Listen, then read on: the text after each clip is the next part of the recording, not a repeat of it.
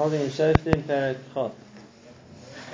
And we saw Klal Yisrael react to the story that they had heard, what happened to, to Legesh, and they all gather together in Mitzpah.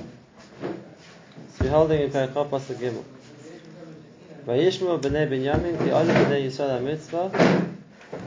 B'nei Binyamin here, the Klal Yisrael have gathered in Mitzpah. Vayomu b'nei Yisrael dabru. Well, what passage Gimel. And Yisrael said to the person, obviously, who had sent them uh, the scory message, the husband of the Pelegish, he said, Tell us, how did this happen?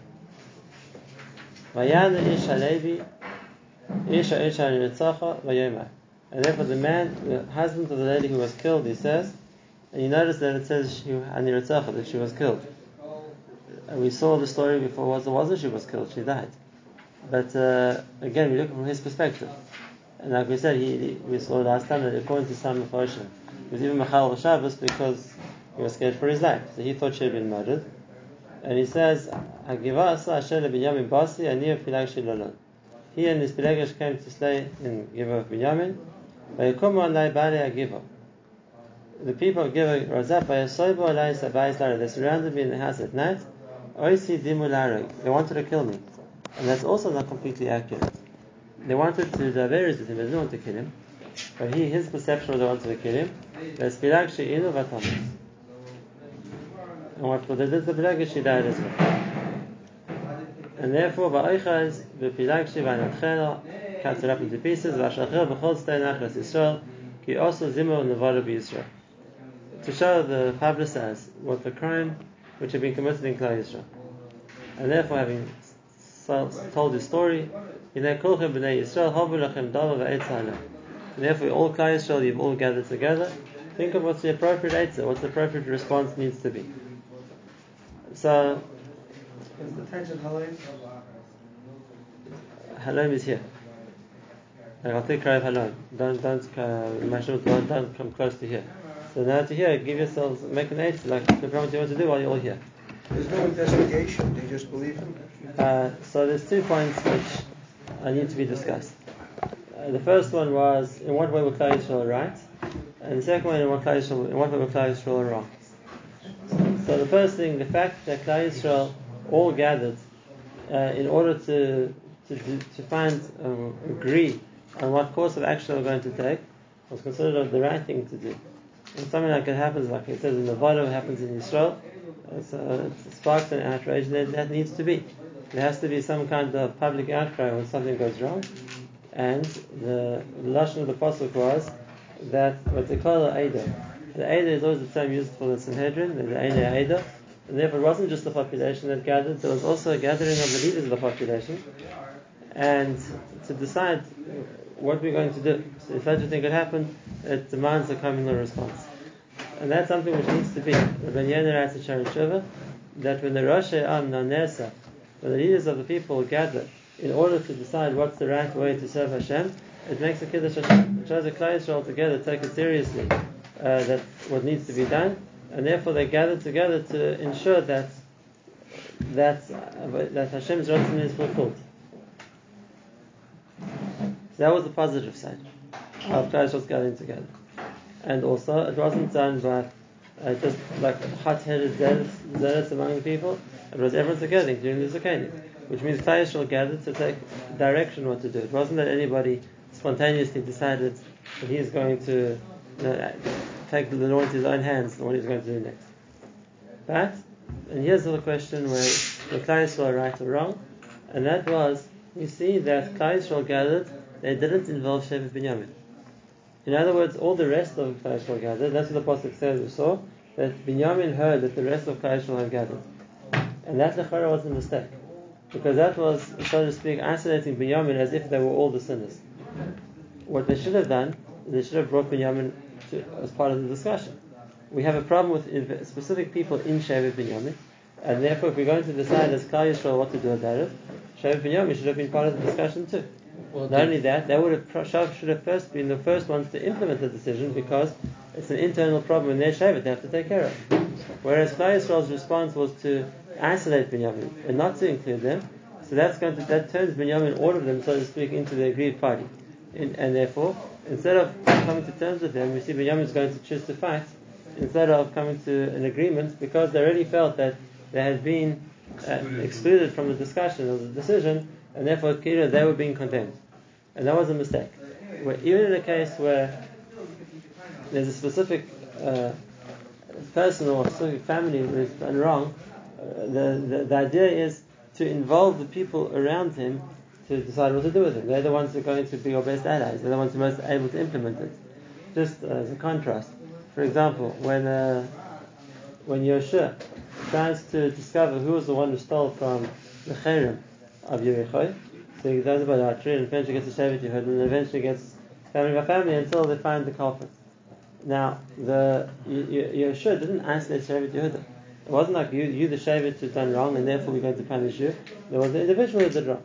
And we have to deal with the individual. The Shevet as a whole hasn't done wrong. And it's the same idea over here. If there was one town in Binyamin which was guilty of whatever crimes, crimes that they did, so Klal Yisrael's response should have been to include the rest of Shevet Binyamin and uh, discuss with them what to do. Like I said, the Binyamin were the most responsible to deal with this. This was their Shevet.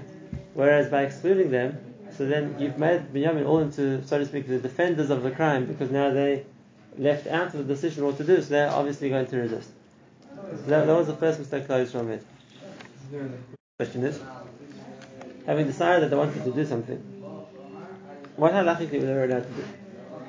Because, as uh, we started to talk about the last year, as a Din or as a Sanhedrin who had to try, try a capital case, there were many, many reasons why there was nothing they could do. Number one, there was no Edim. There was no warning, there was no Hasra. Number two, we don't even know which of the people were involved. And even if we did know which people were involved, none of them killed her. They were all involved in whatever they did, which eventually she died, but none, no one set out to kill her. And even as far as Darius goes, like we saw from the Shidduch Saraban, that she was a Pelegish isn't Chayiv Misa, it wasn't a proper Kiddushin, and if that's the case, we can't even uh, consider them chayiv misa al starai So what what rights do we have to try them? In other words, if we're going to look for a halachic basis to to to, to decide that the people who are involved in give a binyamin a chayiv misa, there isn't one. There isn't one. At worst, they were involved in a race which is also, but it's not a chayiv based in, and there may be a gorim for her death which is also uh, for sure a big aver, but it's not much as five Mrs. Bestin. And that even if we had given them a Asrar, we knew they were. And therefore, what, what right does Klal Yisrael have um, to judge and decide to convict the people of Gil?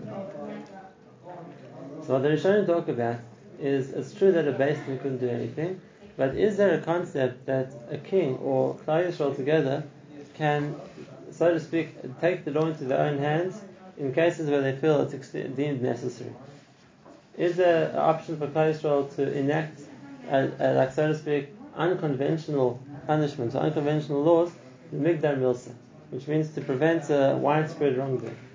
Now the Gemara does talk about such an option. The Gemara talks about a case that they killed somebody for riding a horse on Shabbos. Even though riding a horse on Shabbos is only the Rabbanan, it's not a chiyuv of Misa, it's definitely not a skill of the Raisa, but nevertheless, there was a person who convicted and condemned someone to being stoned for Chil Shabbos for riding a horse. Why? So the Gemara says because since that door was parrot in Chil Shabbos, Beis Din decided they had to take a stand and punish somebody shaloik din Torah in order that such things shouldn't happen. Are they allowed to do And that? are they allowed to do that? In which circumstances? The Gemara seems to say they are. In which circumstances? In other words, what do we need in order to to enact laws or punishments which are more extreme than what the Torah allows. Another example, a similar thing. The Gemara says this in Hedron twice. That Shimon ben Shetach killed 80 Mechashefas, uh, witches in Ashkelon. And the Gemara asks, he can learn how to kill two people in one day. How did he kill 80 in one go? And besides, you didn't have a against all of them. And the Gemara says the same idea. That obviously sorcery was something which was prevalent in Klal at the time, and he felt therefore that he had to make a stand against widespread they were talking about 80 people, and therefore he used this, so to speak, unconventional power that Beis Din has when they deem it necessary to punish in order to kill 80 people in one day without proper Edim and Israel. what's the requirement for that? Who's allowed to take the law, so to speak, the halacha into their own hands and decide that they have the right to uh, enact such uh, extreme measures? Obviously, it's not the province of every basin or even every every dayan. It has to have a certain authority that was, a person's allowed to do that. So there's uh, the Rishonim will say only a king, only a king who's appointed a king in Klal Yisrael has the right as a melech to pass laws which are binding and can carry the death sentence. And just like a melech can pass laws which are binding and carry the death sentence, the king can also decide to issue a death sentence for something which he deems as a, in, a, in, in a, a necessity for the time, or as, as something which is there to protect or uh, as a way to deter Klal from doing wrong. But that needs a king. And as the Parak began, there wasn't a king. And if there wasn't a king, then is there a central authority in place of a king who's allowed to issue such a ruling? And the obvious question, and this is where the discuss it, what's the din of the Sanhedrin Agadol? Can the Sanhedrin Agadol issue rulings which uh, are shalaika din Torah in order to protect uh, the integrity of the halacha, to stop people transgressing whatever they're going to transgress?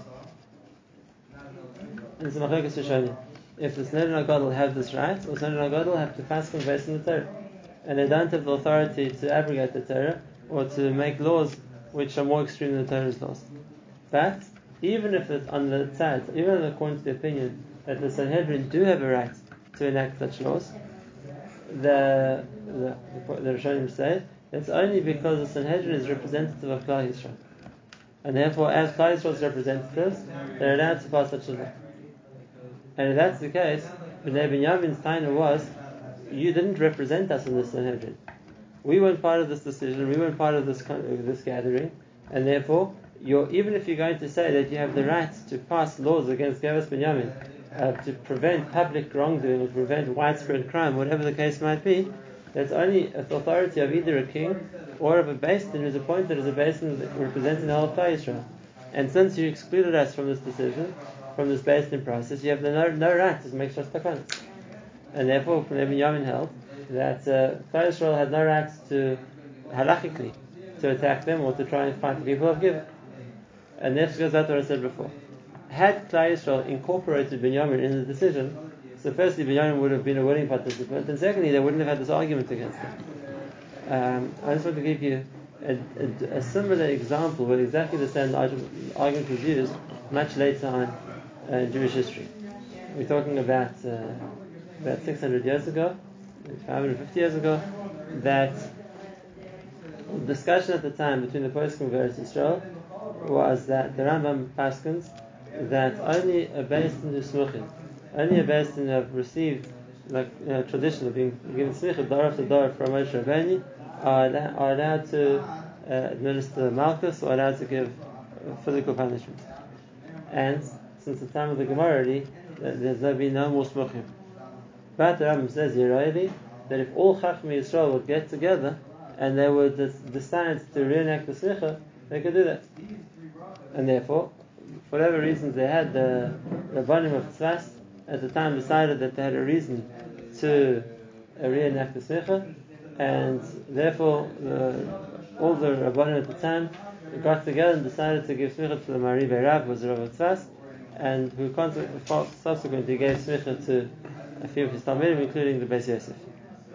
And uh, therefore they felt they could convene Beis and pass on halachas which only a Beis who considered Smuchim were allowed to do.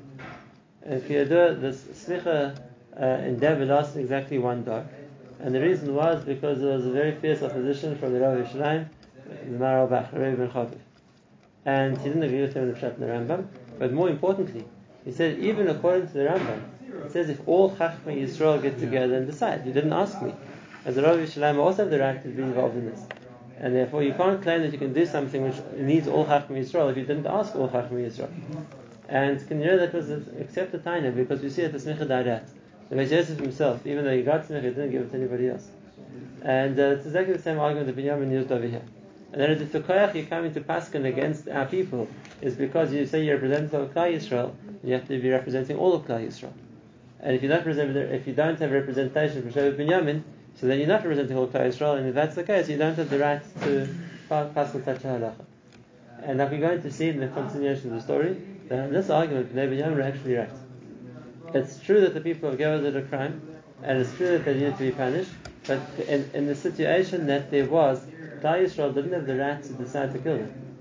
It wasn't they didn't have the authority for that, and it wasn't the din Torah which was a precedent for such a thing. And therefore, Yisrael were correct that something needed to be done, they didn't really have halachic grounds for them to do anything. Okay, so that's the that's the background to the story. Now, what happens? Vayakum kol ha'ish. Ki'ish echad le'ema, lo nelech ish le'aloi, lo nasi ish le'veiseh. Klal Yisrael all accepting themselves, no one's going to leave, they're all gathered in Mitzpah, until we decide what to do. And, uh, can you read? That was the initial reaction, and that is we hadn't yet come to a decision what to do. They said we're all going to stay until we make a decision. No one's going to go anywhere. And they were worried that the impetus would wear off and people would gradually leave and disappear to their own homes. And now, they came to, so therefore they, they gathered to decide what to do, and the decision was. The decided decision what they're going to together is, they're going to take a lottery. We're going to take 10 out of every 100 men from all of Klal Yisrael. Umer le'elef, and 100 out of every 1,000, ve'elef le'rebava, and 1,000 out of every 10,000. And the point of the last 1,000 was Lakachat Seder La'am. So we're going to have the soldiers, that's the first 10 out of 100, 100 out of 1,000. And then we have another 1,000 out of every 10,000 whose job is to provide logistical backup, to provide food, to provide equipment, whatever it is for the people who fight in. To do against Geba, to pay them back for what they did to Klal Yisrael. In other words, they decided they're going to war against Geba, and they decided how big the army is going to be, and uh, had prepared already how they were going to fight. Oh wait, so how do they make this decision? Yosef, ish Yisrael el ha'ir ki ish echad chaverim. Now Klal Yisrael all united in their mission, they all gathered as friends, so to speak, with one purpose in mind, uh, to fight. Now, having now decided what they're going to do, so now Klal Yisrael approach Binyamin. Vayishlach l'shivtei Yisrael anashim v'kol shivtei Binyamin asher niyasa b'chem. And So Klal Yisrael go to, uh, they send messengers all around to Binyamin say, what happened to you? What's this evil we're hearing about that you've done?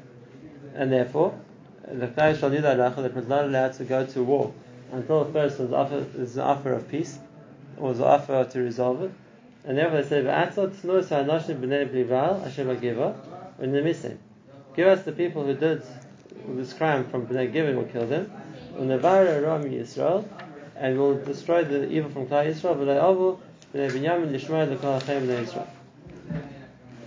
So Bnei Yisrael didn't go straight to war. They first attempted to they first attempted to resolve the conflict by asking Bnei Binyamin to hand over the Bnei Giva who were responsible. And like we saw that Binyamin refused. Vayasu Bnei Binyamin, what was their justification? We saw before. That Hapi Halach, they aren't mechuyev to do it. And uh, the, the decision of a Sanhedrin, which doesn't include them, they held wasn't binding on them. Vayasu Bnei Binyamin min ha'arim ha'kivasa, la tisam l'chom Bnei Yisrael. And therefore, instead of complying with Bnei Israel and giving the wrongdoers to them, rather they they gathered in Giva to protect the people from Giva and to fight and, and to fight together with them against Bnei Israel. How many people are we talking about? To Bnei Binyamin b'yom hahu, me'arim esim v'shisha elef ish, shalif cherev. So they gathered together. There were twenty-six thousand soldiers, people who could carry swords from Bnei Binyamin. Levad b'yeshua Giva, except for the people of Giva itself, it to Shvam as Ishbacha. There were 700 uh, people who could fight in Giva, and these were experienced soldiers. Out of them, there were 700 left-handed soldiers, but they were the most skilled because girls, when they shot an arrow, they never missed the target. So they were experienced soldiers, and therefore they prepared for battle and that was on the side of Binyamin. If Yisrael had spoke to, so Klal Yisrael now realized Binyamin wasn't going to cooperate, so they also get ready to fight. Levad mi Binyamin, with the rest of without Binyamin, and there were Arba Me'ez Elef Ish Hadef Cheref, called Ish milchama. They had 400,000 soldiers. So the odds are heavily against Binyamin. They have 26,000 soldiers against Klal Yisrael's 400,000 soldiers. They're the ones who came up with the war. They're Right? the ones who came up with the idea to fight. Klal Yisrael. No one's saying Binyamin. No, Binyamin wanted to fight. And now the question is, why did Binyamin want to fight? Why, why did Binyamin want to fight? Clearly a power struggle going Yeah, but uh, you're way outnumbered by by the rest of Klal just knuckle under. It's, they're, they're being treated unfairly. So there were three different uh, mitzvot but we found three different other explanations in the Mefarshim as to why Binyamin decided not to cooperate. Um, I mean, of course, there's a factor that they felt that they had been wronged, that they had been excluded, whatever it is. But nevertheless, uh, that being the case, are we prepared to take on an, an enemy which is nearly 20 times our size? So, uh, what was the what were other factors Binyamin had in order to in order to agree to or to convince themselves that they're going to fight Klal? So the first one was they had a part they they understood that if they're going to give over the people from Geba, so then they'll get killed and the rest of Binyamin will be left alone. If everybody's going to fight, so then it's a kind of all or nothing situation. Which means if it's going to be that it, uh, either the Binyamin is successful or Binyamin is going to get destroyed. And if that's the case, Binyamin were banking on the fact that there was Haftacha that they weren't going to get destroyed. What was Haftacha? So there are two different Haftachas. One Haftacha was Haftacha Hashem et Yaakov Avinu, and that is Umelachim Echavletzecha Yitzeh. And that is that there will be kings who will come from your descendants, From Benjamin. from Binyamin. And uh, that that was the basis which Chazal later learned uh, that to make Shaul the king because he's from Binyamin, and it hadn't happened yet. And therefore, since there was a promise to Yaakov Avinu that there would be kings who would come from Binyamin, so Binyamin had what was relying on that that they wouldn't get wiped out in the battle, and uh, therefore they weren't to fight. So they're going to kill all of them. That's what they understood. If you all go to war, so it's all or nothing. Chayes are going to wipe out the whole Kimat got there, as you're going to see. There were no women left. As you're going to see, the Kimat did wipe out Binyamin. But uh, that was the one, that was the one thing they were relying on. The second thing they were relying on was the bracha of Moshe Rabbeinu, and that was that Yedid Hashem Sheikh Vetzach Halav. That the promise to Binyamin was that the Shechina would be Shire, the Beis should be built in Chayik Binyamin, and that also hadn't happened yet.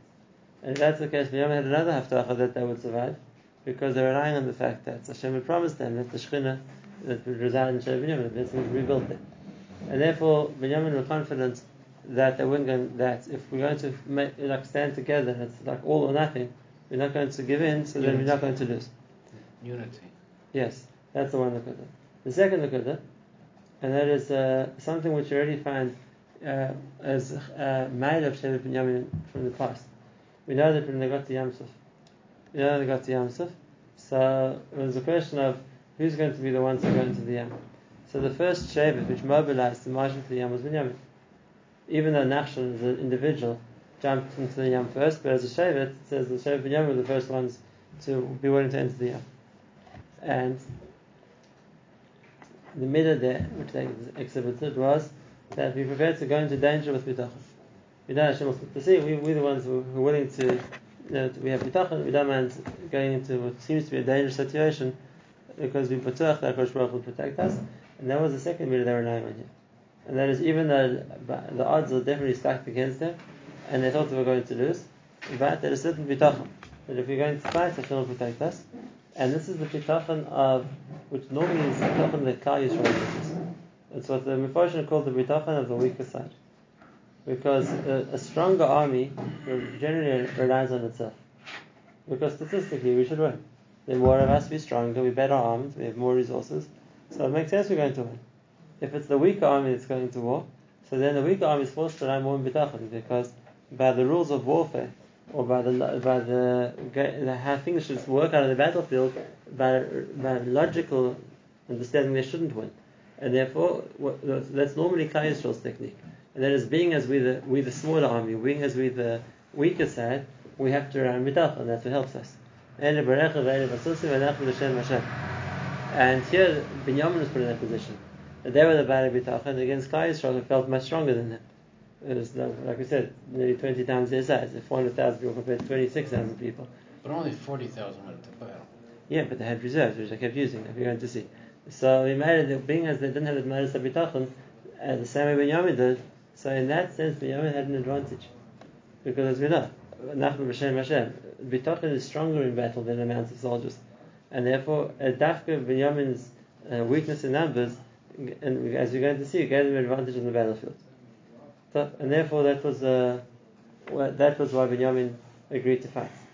Whereas the next time we'll see how the flood actually turned out, what happened in the war.